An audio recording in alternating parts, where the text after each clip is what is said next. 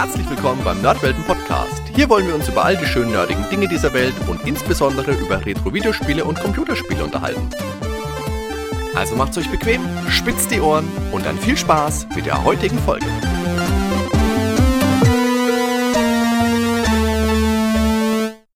Konnichiwa und willkommen bei einer neuen Episode des Nerdwelten Podcasts. Heute wird's, wie ihr im Intro schon gemerkt habt, ein asiatisches Thema geben. Genauer gesagt möchte ich heute über die guten alten japanischen Schattenkämpfer sprechen.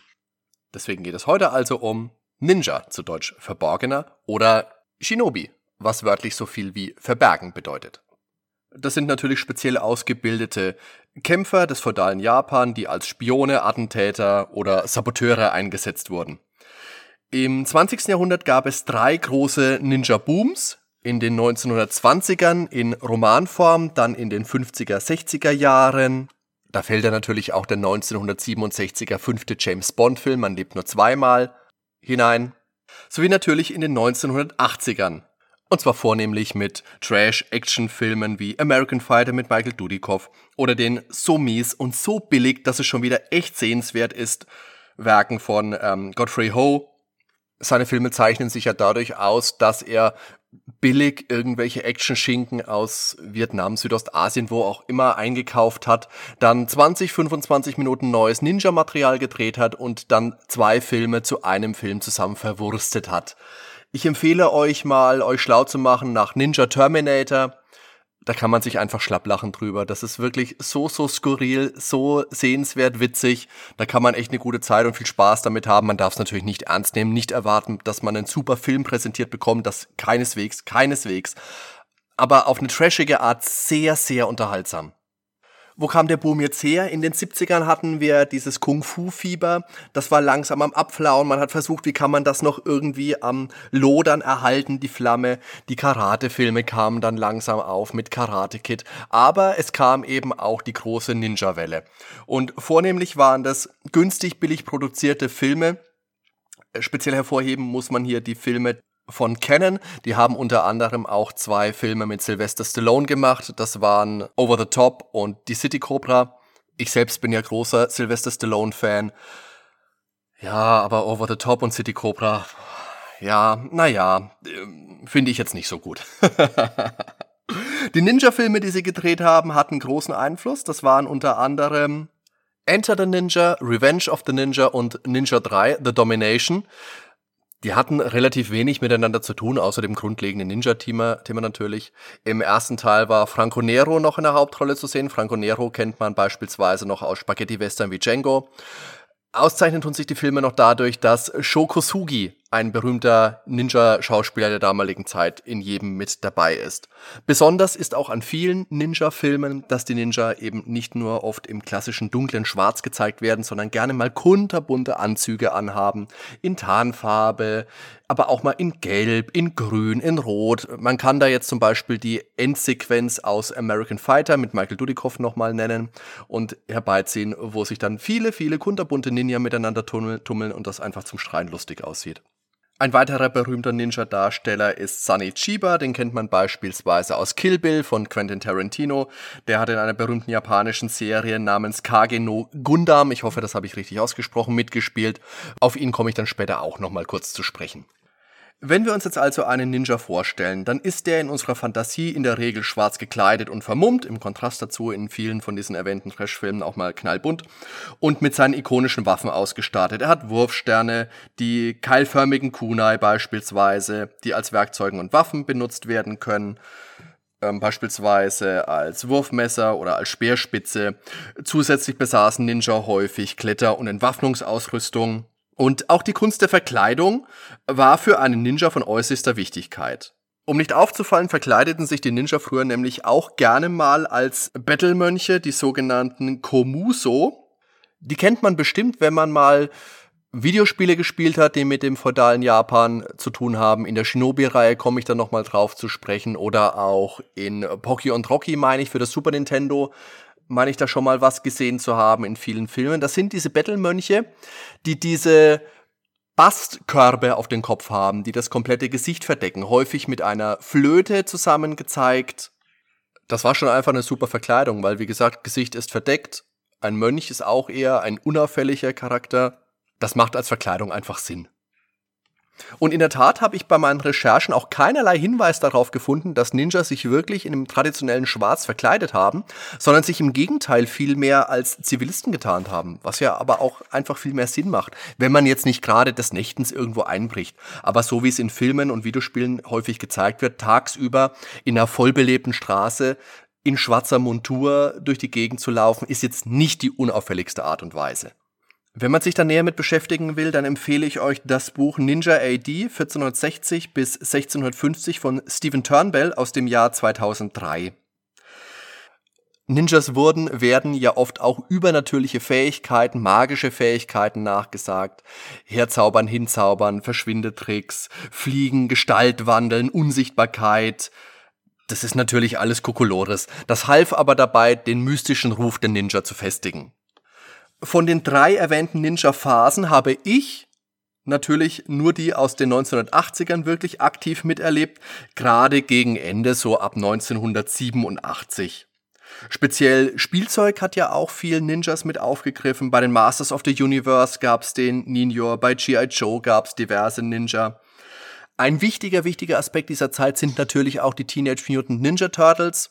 Die haben auch immens viel zur Popularität damals beigetragen. Die möchte ich heute aber ganz bewusst eher ausklammern, weil das einfach so viel, so viel Material ist, die Turtles, das gibt bestimmt Stoff für eine Folge zu einem anderen Zeitpunkt. Wir beginnen den großen Ninja-Tlon mit der Ninja Gaiden-Reihe für das NES, aus dem Hause Tecmo. 1988 erschien zuerst das Arcade-Spiel Ninja Ryukenden, bedeutet auf Deutsch so viel wie Legende des Ninja-Drachenschwerts, auch als Shadow Warriors in Australien und Europa bekannt. Das geht allerdings eher noch Richtung Beat'em Up. Das war wenig erfolgreich, ganz im Gegensatz zu den Action-Plattformern, die dann für das NES rauskamen und die auch als Compilation später für das Super Nintendo erschienen sind.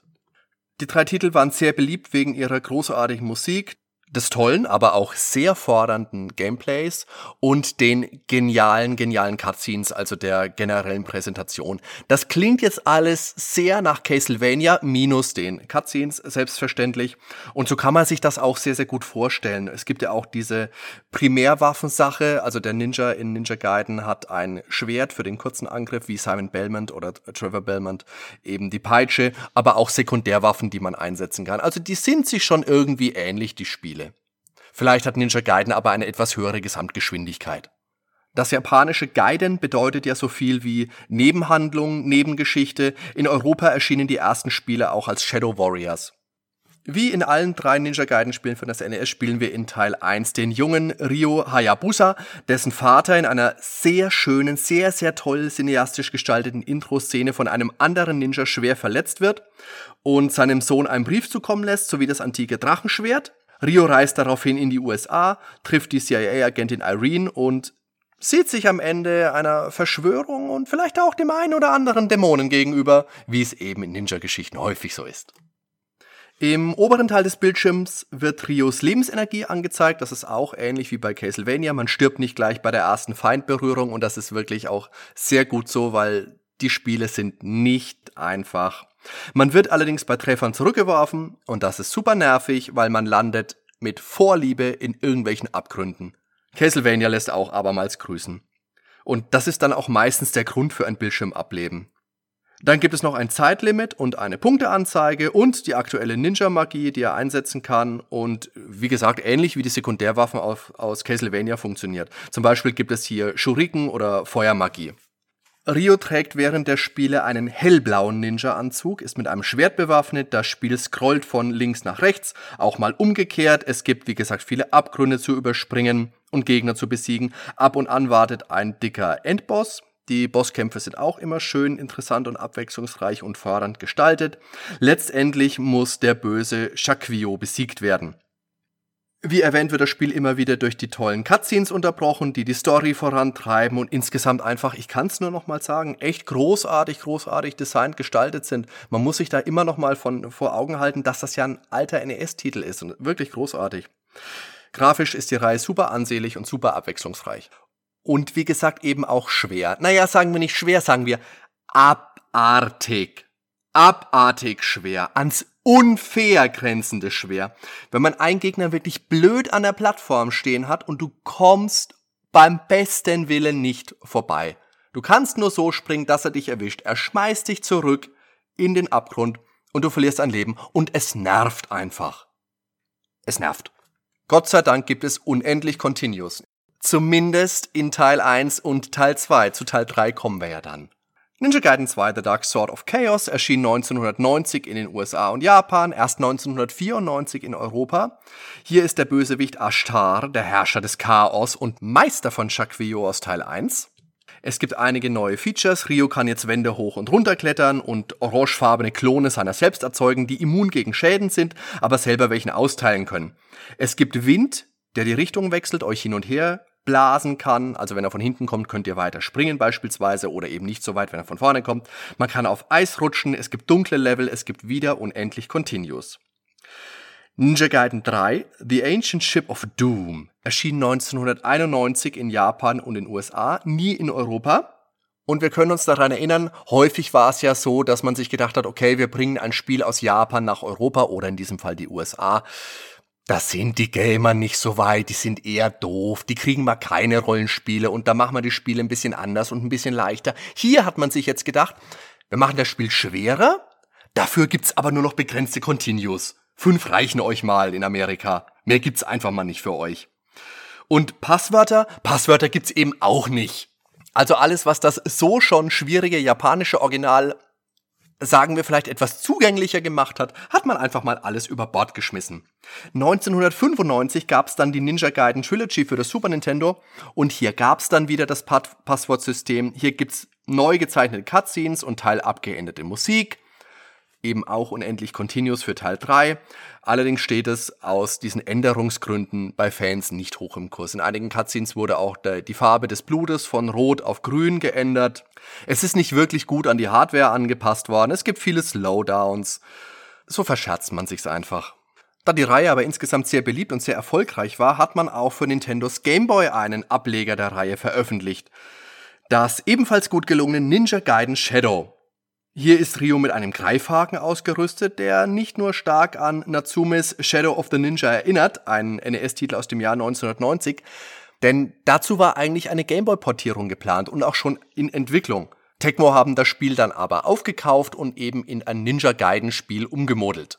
In Europa hieß das NES-Spiel Shadow of the Ninja übrigens Blue Shadow. Wirklich überragend bewertet waren die Spiele seiner Zeit allerdings nicht. Das kann man vielleicht ein bisschen mit den Mega Man-Spielen vergleichen, die alle so im mittleren, hohen 70er-Bereich angesiedelt waren. Da liegt die NES-Version von Shadow Warrior noch mal ein bisschen drunter. Ich habe jetzt mal einen Test aus der Videogames 391 gefunden von Martin Gaksch. Der hat insgesamt 70% Spielspaß gegeben und hat darüber gesagt, wer auf schaffbare Actionspiele mit wenig Ecken und Kanten steht, der wird mit Shadow Warrior gut bedient. Ja, ja, Martin Gaksch. Also wenig Ecken und Kanten würde ich jetzt nicht sagen. So, so einfach als schaffbar abtun, finde ich, kann man es auch nicht, weil die haben schon, da ist schon Feuer dahinter. Also ganz so leicht finde ich, also vielleicht bin, vielleicht liegt es auch an mir, das mag ja auch sein. Aber ich finde, es sind schon schwierige Spiele. Keine schlechten. Ich denke auch, sie haben mehr als die 70 Prozent verdient. Äh, sagen wir mal, im niedrigen 80er-Bereich, 80, 81, 79 wäre auch okay. Aber das finde ich für die Ninja Gaiden-Teile auf dem NES durchaus zutreffend. So, und wer Ninja sagt, der muss natürlich auch Shinobi sagen. Das japanische Kenshi-Symbol für Ninja und Shinobi ist ein und dasselbe und bedeutet so viel wie Ausdauer oder Geduld. Shinobi, ein Arcade-Spiel von Sega aus dem Jahre 1987. Held der Reihe ist Joe Musashi, in beispielsweise Spielen für Mega Drive, in den Arcades, für Game Gear Master System C64. PlayStation 2 war es dann, glaube ich, ein anderer Shinobi. Die Reihe war einfach auch mehr als erfolgreich und omnipräsent. Für hier habe ich mir jetzt mal die ersten drei Teile rausgesucht, also für Arcade und Mega Drive und den Ableger Shadow Dancer sowie den Game Gear Shinobi. In Shinobi laufen wir auch klassisch in Zeitansicht von links nach rechts und feuern eine im ersten Teil noch unbegrenzte Menge von Wurfsternen auf bewaffnete Gegner. In der Hocke setzen wir dies mit dem Schwert zu. Im ursprünglichen Spiel geht es noch darum, Geiseln zu befreien, um fortschreiten zu können. In Bonusleveln feuern wir aus der Ich-Perspektive Wurfsterne in den Raum, um anstimmende Gegner aufzuhalten, um Bonuspunkte zu ergattern. Und auch in Shinobi ist der Titelheld magisch begabt und kann mächtige Zauber wirken.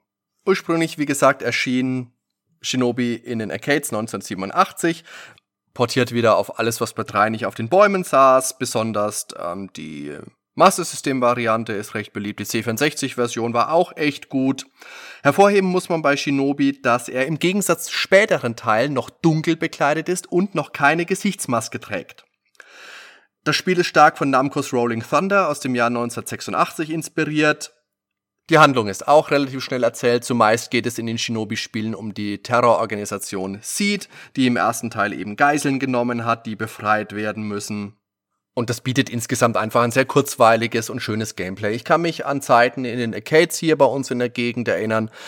Das habe ich wirklich sehr gerne, sehr oft gespielt. Das sind, ja, das sind etliche Münzen reingewandert. 1989 erschien dann das erste Spiel für das Sega Mega Drive, The Revenge of Shinobi. In frühen Versionen ist dann noch Sonny Chiba, den habe ich vorhin schon mal erwähnt, als Titelfigur mitverwendet worden. In späteren Releases wurde er dann wieder hinausgenommen aus offensichtlich lizenztechnischen Gründen. Die Besonderheit aller Shinobi-Spiele nach Teil 1 ist, dass der Ninja hier jetzt eben nicht mehr grau und dunkel gekleidet ist, sondern schneeweiß. Auch super, super unauffällig, aber setzt sich natürlich farblich ein bisschen ab und hat einen größeren Wiedererkennungswert. Nicht umsonst ist der Shinobi zwischenzeitlich auch so eine Art Maskottchen gewesen. Ich glaube, das war so die Zeit nach Alex Kidd und vor Sonic, als man die Ninja-Welle einfach noch hart geritten hat. Grafisch und musikalisch wird etliches geboten. Viele Sprites und Gegner wurden wie Sonny Chiba in späteren Varianten aber noch abgeändert. In Revenge of Shinobi trifft man beispielsweise auf Spider-Man und Batman als Endgegner, den Terminator, Godzilla kann man treffen, Rambo ist mit dabei. Das ist dann alles rausgenommen worden und das ist natürlich auch verständlich. Im Gegensatz zum ersten Teil gibt es ab Revenge of Shinobi Lebenspunkte und die sind auch wirklich elementar, weil auch die Shinobi-Reihe zeichnet sich durch ihren hohen Schwierigkeitsgrad aus. Im ersten Teil, wie gesagt, nicht mit dabei. In Shadow Dancer gibt es auch noch keine Lebenspunkte. Das erschien ebenfalls 1989. Davor gab es dann zwei Versionen. Einmal für die Arcades, einmal für das Mega Drive. Die unterscheiden sich doch in den Leveln, im Gameplay, im Ziel ein bisschen. In den Arcades geht es darum, Bomben zu entschärfen, wobei in der Mega Drive-Variante wieder die aus Shinobi 1 bekannten Geiseln eingefügt wurden. Was die Besonderheit in Shadow Dancer ist, zum einen spielt man in der japanischen Originalfassung zumindest den Sohn von Joe Musashi, Hayate, und Hayate kommt nicht allein, nein, er hat seinen Husky mit dabei, den er auch auf Feinde hetzen kann. Das fand ich damals ein echt cooles Gameplay. Ich mag ja generell Hunde, habe auch selbst zwei Stück und das hat mich einfach gleich angesprochen. War ein cooles Feature, was mir in späteren Spielen dann doch auch ein bisschen fehlt. Einen zweiten Shadow Dancer Teil hätte ich mir doch aus, durchaus gewünscht. 1993 erschien für das Mega Drive dann wohl das Prunkstück der Reihe Shinobi 3 Return of the Ninja Master das Sequel zu The Revenge of Shinobi. Noch bessere Grafik, noch bessere Musik, es kann jetzt gerannt werden, es wird geritten, es wird gesurft. Großartig. Wenn ihr das noch nicht gespielt habt, spielt's auf jeden Fall. Shinobi 3, ein fantastisches Spiel. Die Reihe zeichnet sich ja durch ihre durch die Bank fantastische Spielbarkeit aus. Das weiß auch heute noch durchaus zu gefallen. Ihr findet sie auf diversen Sega Collections, aktuell auch auf der Mega Drive Classic Sammlung für PlayStation 4, Xbox One und für die Nintendo Switch. Da werde ich in Bälde auch mal eine Review zu verfassen. Auch für Segas Handheld, das Game Gear, gab es den Shinobi 1991, der erste Teil erschienen. Als Besonderheit gab es hier insgesamt fünf verschiedene Ninjas, die man nach und nach freischalten und einsetzen konnte, die alle unterschiedliche Fähigkeiten hatten. Den pinken, den standardmäßigen roten, den grünen, den blauen und den gelben Ninja. Vielleicht ein bisschen an die Power Rangers angelehnt, die ja auch als kunterbunte Kampftruppe durch die Gegend zogen. Und interessant dabei ist, dass die Power Rangers ja eigentlich auch eine zusammengeschusterte Serie sind, was uns wieder an den Anfang zurück zu Godfrey Ho bringt. Die Power Rangers nämlich, die man seit Anfang der 90er Jahre in westlichen Gefilden kennt, sind ein Zusammenschnitt aus amerikanischen nachgedrehten Szenen und Kampfszenen aus der japanischen Super Sentai Serie. Das heißt aus verschiedenen Super Sentai Serien, weil aus jeder neuen Serie wurde dann im Endeffekt auch eine neue Staffel Power Rangers. Die Serie in Japan gibt es schon seit den 70ern in zig verschiedenen Staffeln. Immer geht es um Super Sondereinsatz, Ninja-Kommandos. Zahllose Spiele sind erschienen, in westlichen Gefilden dann auch gerne mal unter dem Power Rangers Banner. Ich selber konnte mit den Power Rangers damit damals nicht allzu viel anfangen. Ich habe mich aber dann öfters mal gewundert, dass ich dann japanische Spiele gesehen habe, wo ich dachte, das sind doch die Power Rangers. Aber dann hat mir der letztendliche Bezug dann doch gefehlt. Das habe ich erst relativ spät herausgefunden, dass da ein bisschen zusammengeschustert wurde. Das erste Game Gear Shinobi zeichnet sich durch seinen wieder mal sehr hohen Schwierigkeitsgrad aus. Es gibt wieder eine Lebenspunkteleiste. Man hat die Möglichkeit, die Level am Anfang frei auszuwählen. Das fand ich ein cooles Feature. Und es gab auch ziemlich coole Level. Ich kann mich an einen Highway-Level erinnern, wo man von Auto zu Auto springt und Gegner bekämpft. Das hat durchaus Eindruck auf mich gemacht. Das ist einer meiner Lieblingslevel aus der Shinobi-Reihe. Für das Game Gear erschienen insgesamt zwei Shinobi-Spiele. Der zweite Teil hieß The Silent Fury aus dem Jahr 1992. Es gibt wieder die gleichen Ninjas, die vorher gerettet werden müssen. Sie haben wieder die gleichen Fähigkeiten. Der Schwierigkeitsgrad ist ein bisschen angepasst worden und es gibt diesmal ein Passwortsystem. Die Reihe wurde noch weiter fortgesetzt für verschiedene Plattformen. Die jetzt genannten sind allerdings die Teile, die ich euch ausnahmslos empfehlen kann. Da ist kein schlechtes Spiel dabei. Für den Game Boy Advance gab es auch ein The Revenge of Shinobi. Das hat mit den Sega-Spielen allerdings gar nichts zu tun. Das ist von einer Firma namens 3D6 Games entwickelt worden. Und das ist einfach mies. Das ist einfach ein echt schlechtes Spiel das äh, versucht, sich an einem berühmten Namen aufzuhängen, an eine berühmte Serie dran zu hängen. Es hat halt Ninja als Hauptfigur, aber viel mehr hat es damit nicht gemeint, spielt das nicht. Wenn ihr ein gutes, wenn ihr ein sehr gutes Game Boy Advanced Ninja Spiel spielen wollt, dann besorgt euch Ninja Cop oder Ninja 5.0, wie es in den USA hieß. Das ist wieder super solide, spaßige Ninja-Action, wieder schwer, wieder tolle Grafik, toll designte Level, ihr seid im Flugzeug unterwegs, ganz, ganz toll. Spielt das.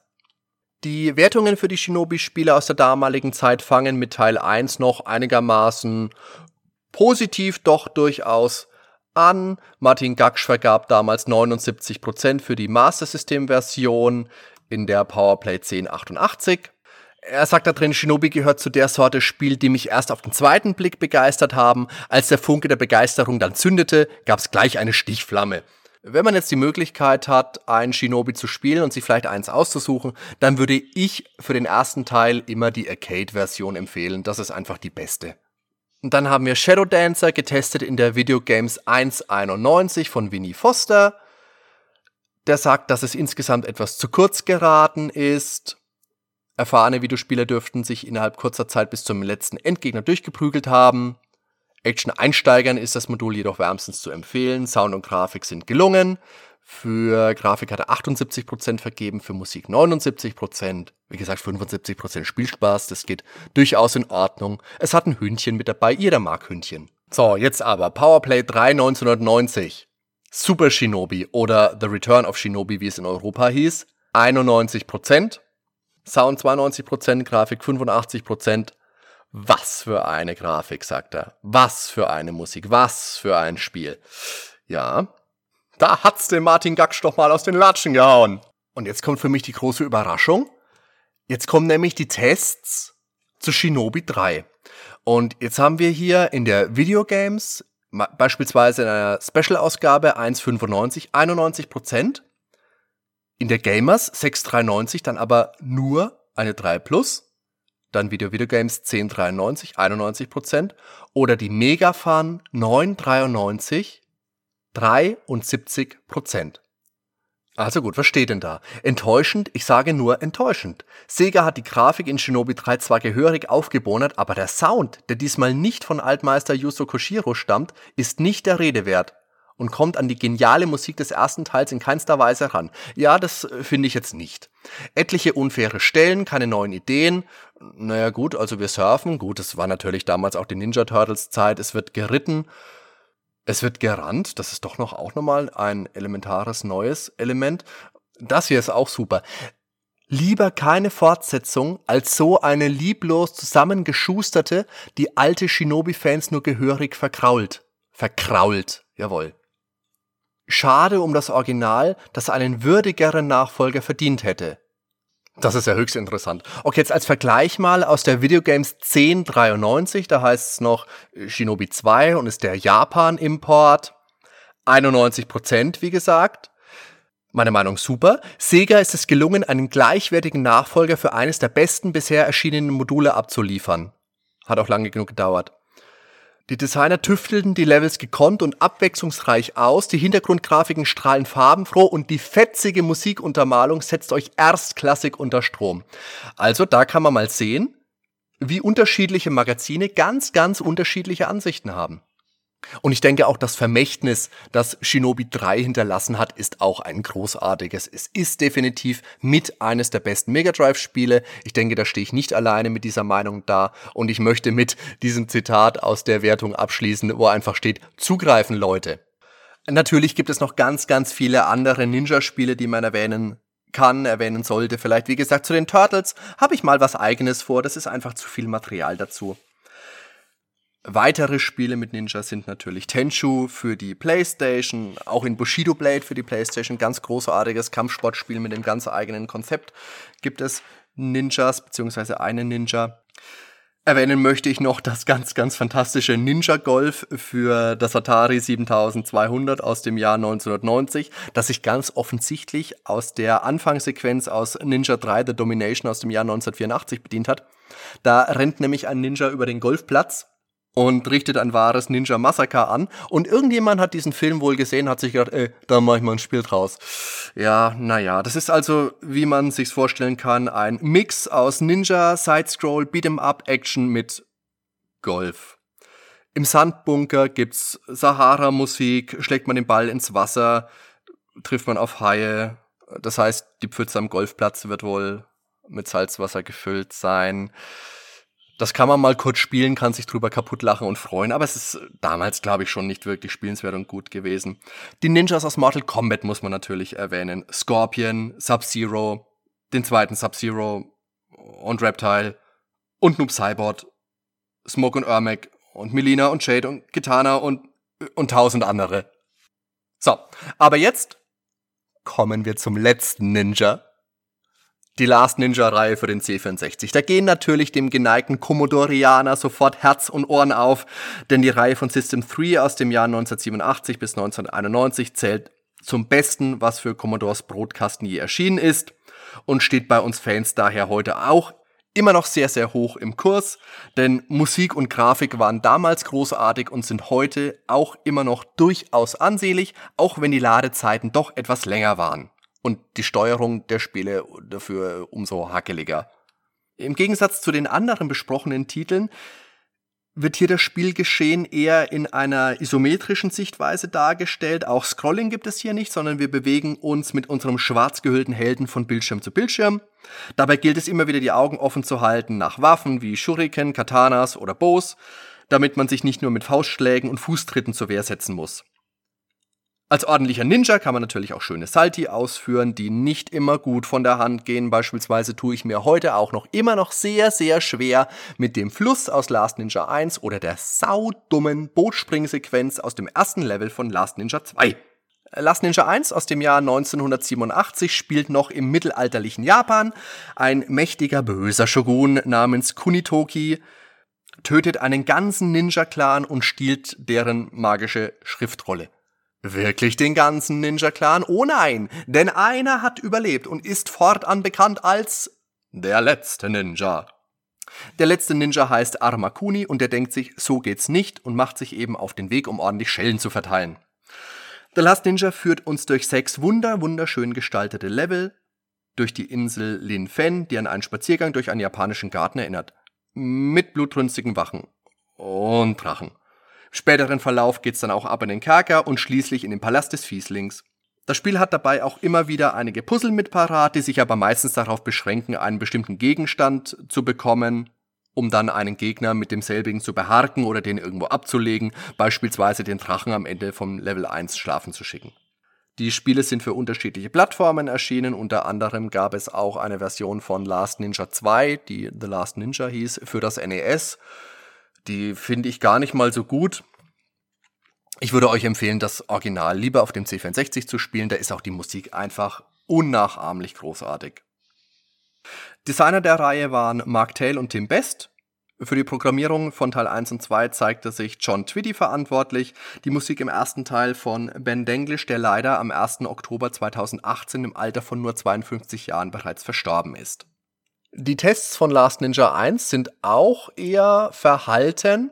So gibt es beispielsweise 61% bzw. 61 Sterne Happy-Wertung im Happy-Spiele-Sonderteil der Ausgabe 987, getestet von Heinrich Lennart.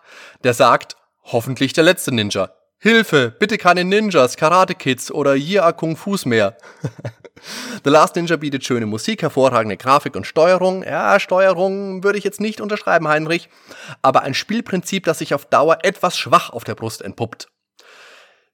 Teil 1 ist nicht das Highlight der Reihe, das würde ich schon auch sagen. Das ist definitiv Teil 2 und danach geht's auch ganz schnell wieder ganz steil mit Teil 3 bergab. Das nehme ich schon mal vorweg, das ist der schlechteste Teil.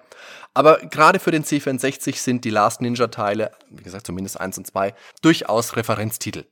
Last Ninja 2 setzt die Geschichte 1988 dann fort, führt aber ins New York der Gegenwart, die göttliche, göttliche Musik von Matt Gray Wer sie kennt, hat sie sofort im Ohr. Wer sie nicht kennt, holt das bitte jetzt nach. Die Levels sind diesmal noch abwechslungsreicher und noch bunter. Die Grafik ist einfach großartig. Gegner regenerieren sich, nachdem sie vermöbelt wurden. Anfangs bleiben sie nach dem zweiten Niederschlag dann endgültig liegen, in späteren Levels nicht mehr.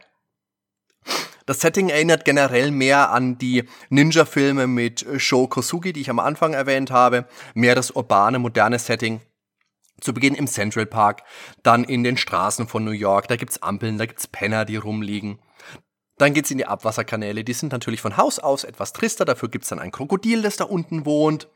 Dann geht's in The Basements, das ist eine große Lagerhalle, Opiumfabrik, in ein Bürokomplex. Am Ende wartet ein Helikopter, der bringt uns dann zu The Mansion, also zum großen Herrenhaus, wo dann auch der letzte Kampf gegen den Geist des bösen Shogun Kunio Toki stattfindet. Da wird wirklich viel, viel für die Augen und wie erwähnt auch für die Ohren geboten. Nachdem der erste Teil der Reihe ein massiver Erfolg wurde und der zweite Teil herbeigesehnt war, entschied man sich auch für eine limitierte Sonderauflage mit Maske und Wurfstern. Der Wurfstern soll dabei übrigens so massiv ausgefallen sein, dass sich einige Händler weigerten, diese Edition zu verkaufen. 1990 gab es dann noch den The Last Ninja Remix, das ist ein Last Ninja 2 mit neuer und um einige schlechtere Musik von Rain Overhand, einem neuen Intro, in dem uns die Zeitreise zu Beginn wirklich kurz und knapp gezeigt wird. Und obendrauf gibt es noch ein echt hässliches Ninja-Gesicht in der rechten unteren Bildschirmecke. Für die 16-Bit-Maschinen, also für Amiga beispielsweise, gab's das auch. Hieß auch Last Ninja Remix, war jedoch eine Version von Teil 1. Das ist eine super Marketing-Idee, Leute.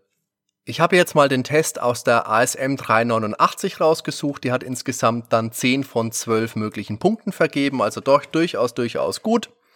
Und es wird geschlossen mit, so bleibt unterm Strich ein neues Kultspiel, welches jeden, der fernöstliches Flair auf modernem Hintergrund mag und sich vor ein paar deftigen Rätseln nicht scheut, begeistern wird. Mich jedenfalls lässt es nicht mehr los. Meine dringende Empfehlung, plündert euer Sparschwein, eure Oma oder die nächste Bank und holt euch diesen Top-Titel. Ja. Und dann kam 1991 noch Last Ninja 3. Grafisch ist das schon auch immer noch sehr gut. Es kann aber nicht mehr mit The Last Ninja 2 mithalten. Dafür sind auch die Level einfach zu wenig abwechslungsreich. Und auch die Musik empfinde ich von allen drei Spielen als die am uninspiriertesten. Das Spiel spielt diesmal in Tibet, wo sich Kunio Toki in den Palace of Mysteries zurückgezogen hat. Die Level sehen sich einfach zu sehr ähnlich, da springt der Funke bei mir nicht über.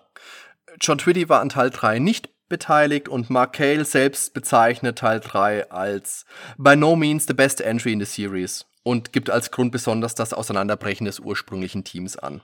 Und wo man in den ersten beiden Spielen Kämpfe noch vermeiden konnte, ohne dass es eine großartige Konsequenz hatte, gibt es diesmal einen extra Anzeiger für Ruhm und Ehre und laut Anleitung wäre das für den Abschluss des Spiels und die Gesamtstärke wichtig.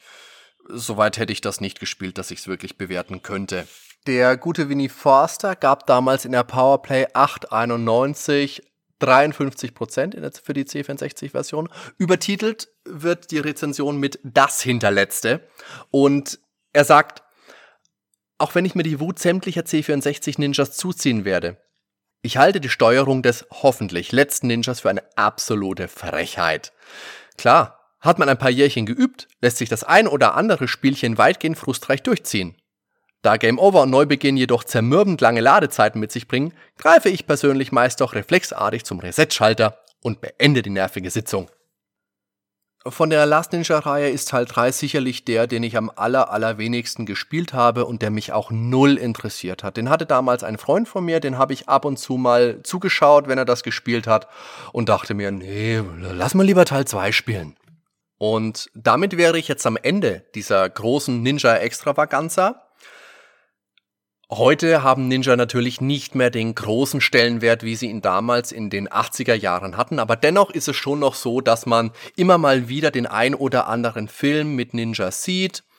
Auch in den Kinderzimmern meiner Jungs stehen etliche Ninjas rum mit den Lego Ninjago Sachen. Da stehen sie total drauf, gucken die Serie gerne. Auch da sind die Ninja übrigens bunt.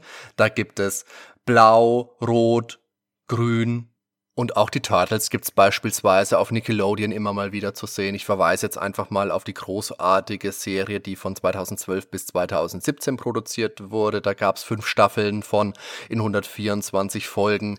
Sehr, sehr sehenswert, ganz, ganz toll. Habe ich gerne mit meinen Jungs zusammen geschaut, habe auch die ein oder andere DVD-Box gekauft. Also man kann schon sagen, die Schattenkämpfer sind nach wie vor unter uns. Und somit beende ich die heutige Folge mit einem herzigen Go Ninja Go und sage danke fürs Zuhören. Bis zum nächsten Mal. Euer Hardy. Ciao, macht's gut.